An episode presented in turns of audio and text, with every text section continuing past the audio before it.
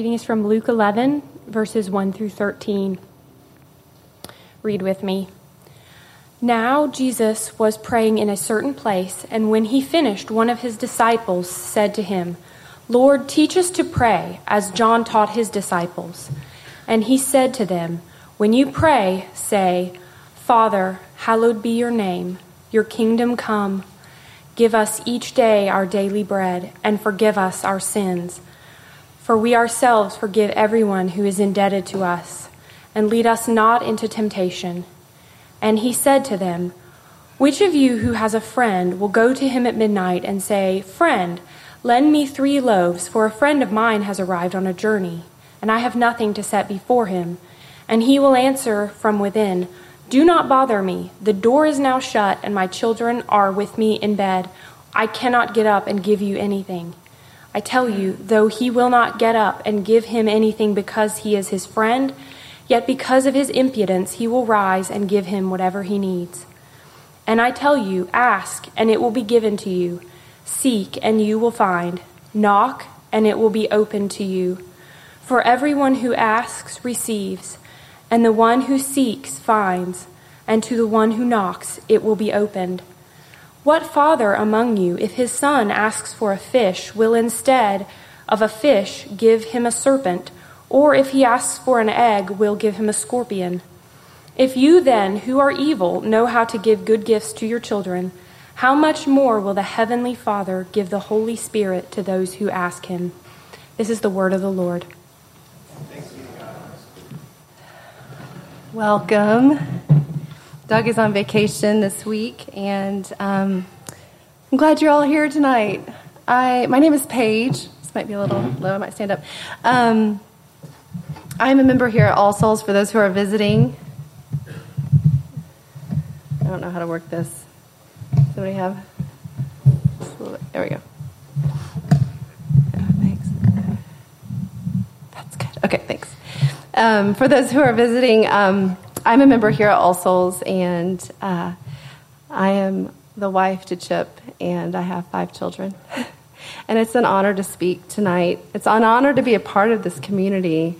Um, and uh, this summer, Doug has given us a little challenge. He's asked us to do a little thought experiment to imagine that you and I are part of an urban monastery.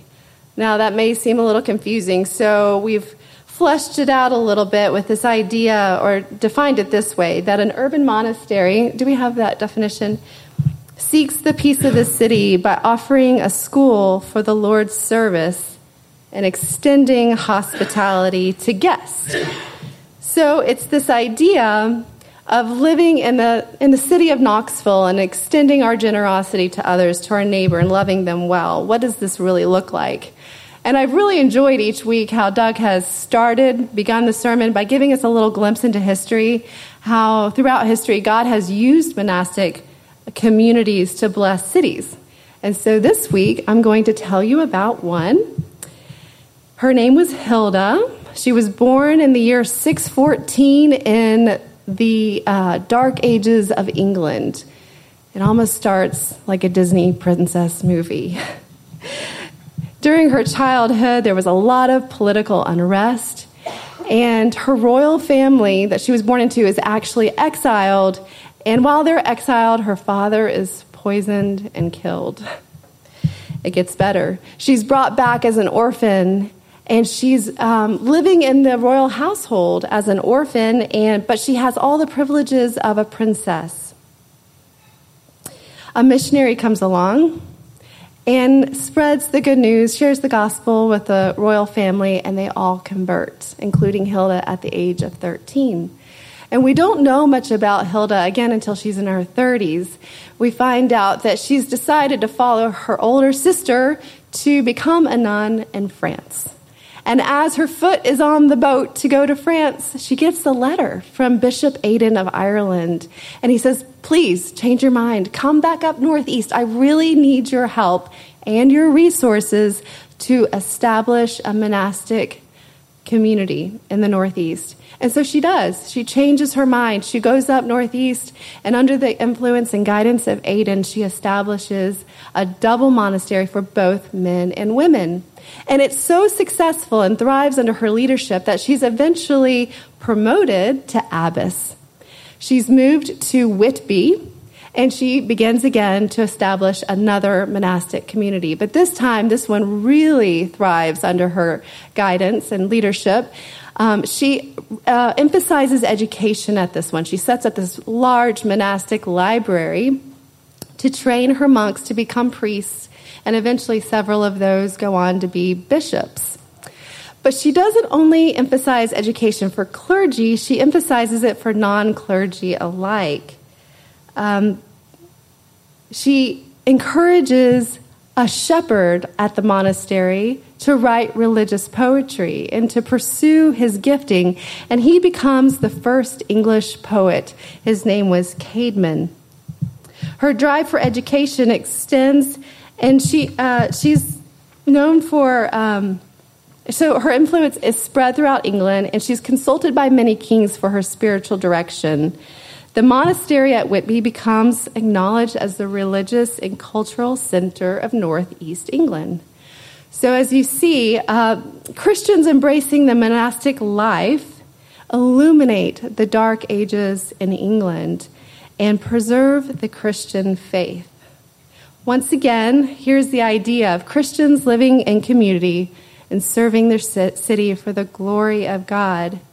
And that's what we're exploring this summer is what does it look like for us, you and I, to extend hospitality in our community in Knoxville? How do we enter into that and uh, generously give of our resources and love our neighbors?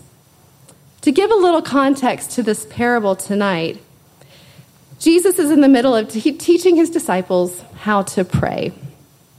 And he stops abruptly and he dives into the story of hospitality one that I think you and I can learn from.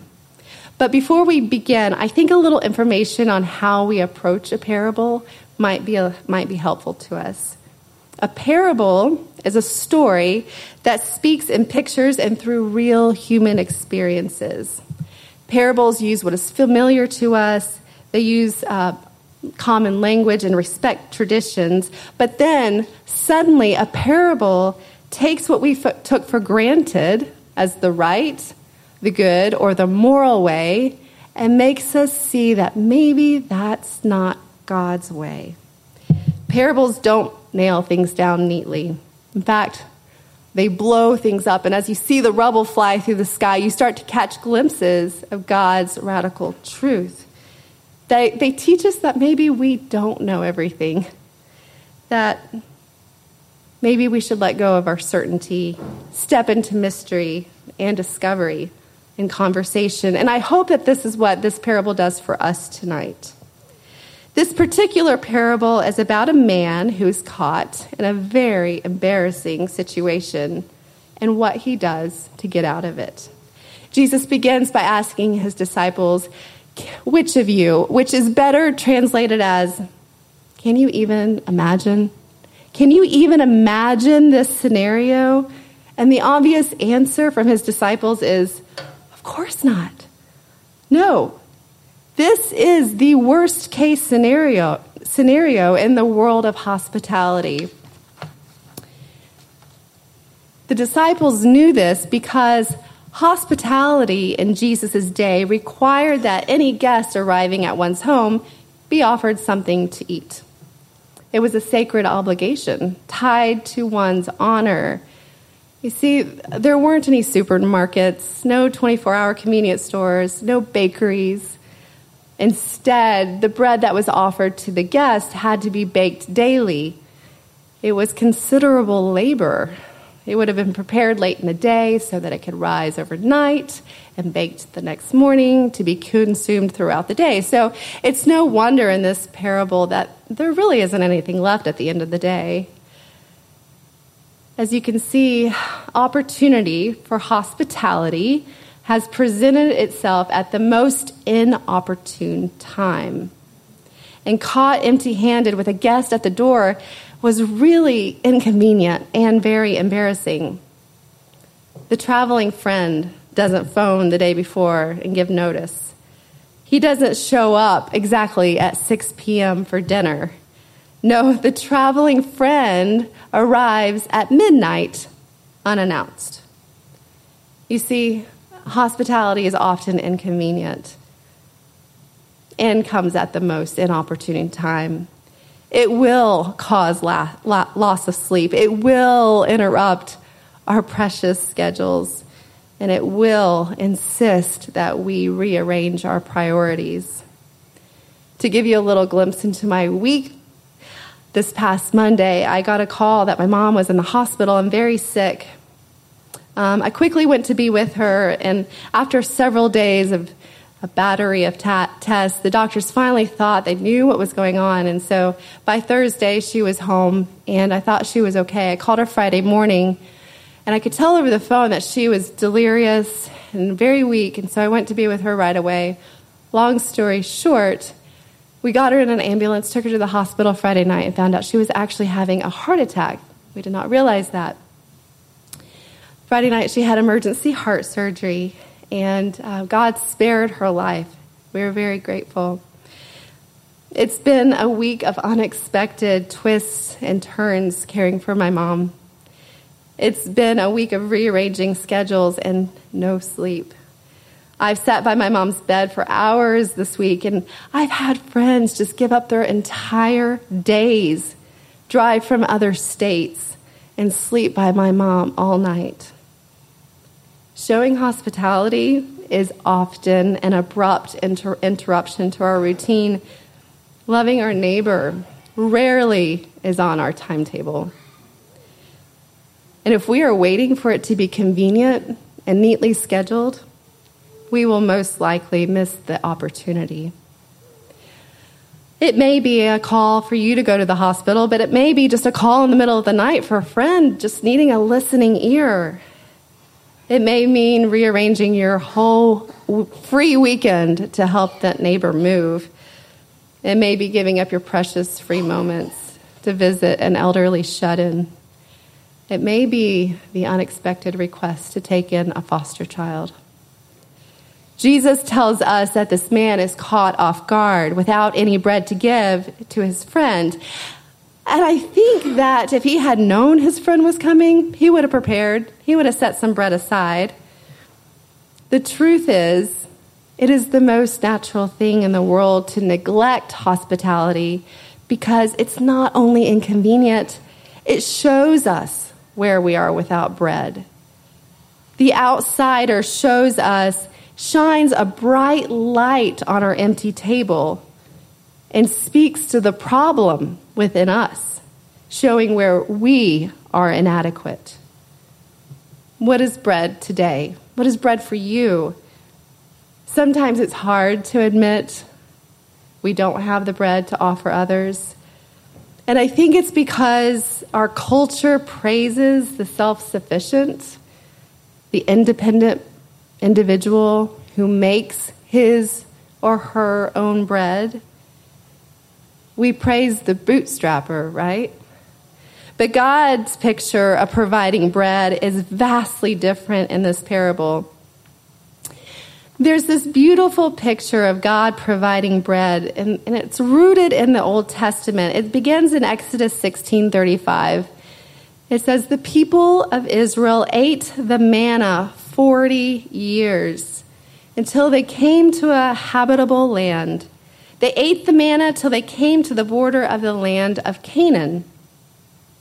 So the picture of manna rooted in the Old Testament is this miraculous daily nourishment supplied by God to the Israelites when they left Egypt. Now, if you remember, Egypt was the place of slavery, right? But it was the place of perceived abundance. The Israelites, once they're free, are groaning and complaining because they want to go back. They want to go back to that place where they have certainty of food instead of having to trust in God to give daily manna. The act of them going out every day and picking up this weird substance off the ground was this trust in God to provide the very thing they would need to survive that day. They couldn't store it, they couldn't collect too much. If they tried to hoard it, the next day it would be rotted and full of maggots. It was manna for the moment that had to be renewed daily. But it wasn't a one size fits all manna. If you think about the nutritional needs of any group or community, even in this room tonight, it's vastly uh, different and, and uh, varied, widely varied. God's supernatural manna met the daily nutritional requirements for men, women, old and young, and everybody in between. We are even told at different points in the Old Testament that it had different tastes. Like it could be sweet, like honey, or savory, like coriander and oil. In fact, the understanding of manna uh, in the Old Testament as God's daily care for his children led ancient rabbis to compare it to a mother's milk that adapts taste and change nutritional needs for her developing baby. Manna is a picture of God's all knowing, sufficient care for our need. So, where do you need bread tonight? How we approach hospitality so often depends on our perception if we have bread to give. And our natural inclination is if we don't have anything to give, we withdraw from hospitality. I want to make a note here that sometimes our lack of bread is simply because we aren't the, called to give it, right? Doug established earlier in the summer of the series that not every need is a call, and it takes prayerful discernment to know we must ask ourselves is this mine to do? Is this mine to give? And clearly, in this parable, Jesus is telling us an example of when we are called to love and give generously. Maybe you've thought to yourself this week, you know, I really admire that cause. I love what they're doing, but I just don't think I have the money to give to it right now. I don't know about you, but when I see a phone number coming up on my phone, I know exactly what it's going to cost to answer that, how much energy it's going to take to answer that. I'm like, nope, I don't have the energy right now. Maybe you're asking, when will I have time to give to my aging parents? When or do I have what it takes to get this job done, to finish strong? These questions of am I enough? Do I have enough? always seem to be with us in some form or fashion. When the answer is no, when it's a resounding no, we feel weak. Empty tables make us feel weak. Sometimes we know exactly where we need bread. We can name it. It's time, money, energy. But sometimes, sometimes it's something deeper something that might need to be excavated or uncovered, named even. Naming where we need bread is so important. It takes a little detective work to discover on a deeper level where we need God's supply of bread in our lives. How do you become a detective in your life? Well, what does a detective do? A detective notices that small anomaly at the crime scene and solves the crime. Case closed. So, if we could all be like Sherlock Holmes in our own lives and do a little detective work, you may find that the truth lies in the symptom, in the anomaly of your life. That little thing that doesn't make sense, that isn't working, that you don't pay attention to until you pay attention to it. It's that tension in your jaw or that routine outburst of anger, that critical voice in your head, that overscheduled calendar, emotional ambivalence, pause, reflect, pay attention. Where do you feel exhaustion, shame, anger, even boredom? Invite God into that place. Welcome the Spirit of God to illuminate the place you feel the most scarcity. because the symptom is often telling you the truth about your empty table. Once we've acknowledged our empty table and honestly named where we need God's provision, we must be vulnerable enough to seek it. Jesus is telling a story about a man caught in an inconvenient and an embarrassing situation. And what does the man do? He runs to his friend's house to find bread. Verse 6 and 7 says, Friend, lend me three loaves of bread because a friend of mine on a journey has come to me and I have nothing to give him. To share friendship is to also share honor and responsibility. So there's this assumption as Jesus is telling the story that the friend would assist based on the context of hospitality and the conventions of friendship. It would be doubly shameful for a friend to refuse another friend the very resources to extend hospitality. So we're assuming that the friend's going to respond, right? But there's one small problem it's in the middle of the night, and his kids are asleep. To give, to paint a picture of like what's happening here, these peasant homes in first century Palestine were more likely to be like mud huts. And they were closely packed together, often just sharing adjacent walls. The family would make their beds in the center of the room, and everybody would kind of sleep together along with the animals just to keep warm. And so, because of the close proximity, any disturbances of sleep would spill over into the next house. This wasn't a disturbance of one home, it was possibly the disturbance of an entire village.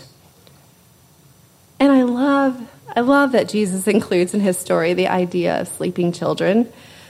We all know that there is this unspoken, universal law that says you never wake a sleeping child. There's not, amen, yeah. There is not a, a, parent in this room that hasn't cringed at the sound of the UPS man ringing the doorbell at nighttime. And so the fact that Jesus includes sleeping children in the story just takes it to a whole new level of how disturbing this midnight request is going to be. The inconvenience of the traveling friend becomes the inconvenience to the village. The friend is at first refused, but because of his persistence, he gets the bread he needs. The Greek word for pers- persistence is better translated as shameless audacity. In our words, he is so annoying. He's interrupting his friend's privacy, the sleep of an entire family, and possibly disrupts the peace of a village for the sake of caring for the needs of his guest. Yes, this friend is a picture of God who generously gives individual bread, but I also think it's a picture of the means by which God gives us bread. Hospitality works within community. This expresses the need of not just individuals, but the hope of a community whose ministry of hospitality is to be carried out in utter dependence on God's provision. When you and I become vulnerable to each other, when we show each other our weaknesses and express our needs, we give our brothers and sisters an opportunity to serve us and to serve alongside us.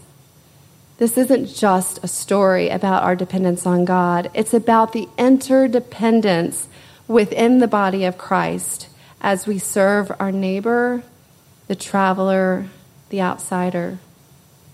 Back to my week at the hospital with mom, and I'm sure anyone who's had a loved one in the hospital has experienced this. Your main focus is on your loved one who is sick, but your main job is to coordinate all the care that's coming at you, all the love, all the concern, all the do you need food? Do you need somebody to come sit and pray? I mean, there's so much wonderful love that I have received this week. Um, and it gives me hope. But there were so many times in my in my mind or in my thoughts I thought, "Wow, I'm okay. We're fine. It's okay. Don't worry about us. We'll get through." You know that I don't need your help. That's wrong. Maybe our response and our weakness should just be a simple yes and thank you. That's so hard for us, right? Just yes and thank you. I welcome and appreciate any bread you are offering to my empty table right now. Verse 9 So I say to you, ask and it will be given to you, seek and you will find, knock and the door will be opened to you. For everyone who asks receives, and the one who seeks finds, and the one who knocks, the door will be opened. Here's the good news, friends. It's in verse 9. Those two words, so I, places you and I directly in this parable. The very one who calls himself the bread of life promises to rise and act on our behalf if we shamelessly and persistently bring our needs to Him. This is not a formula for greed.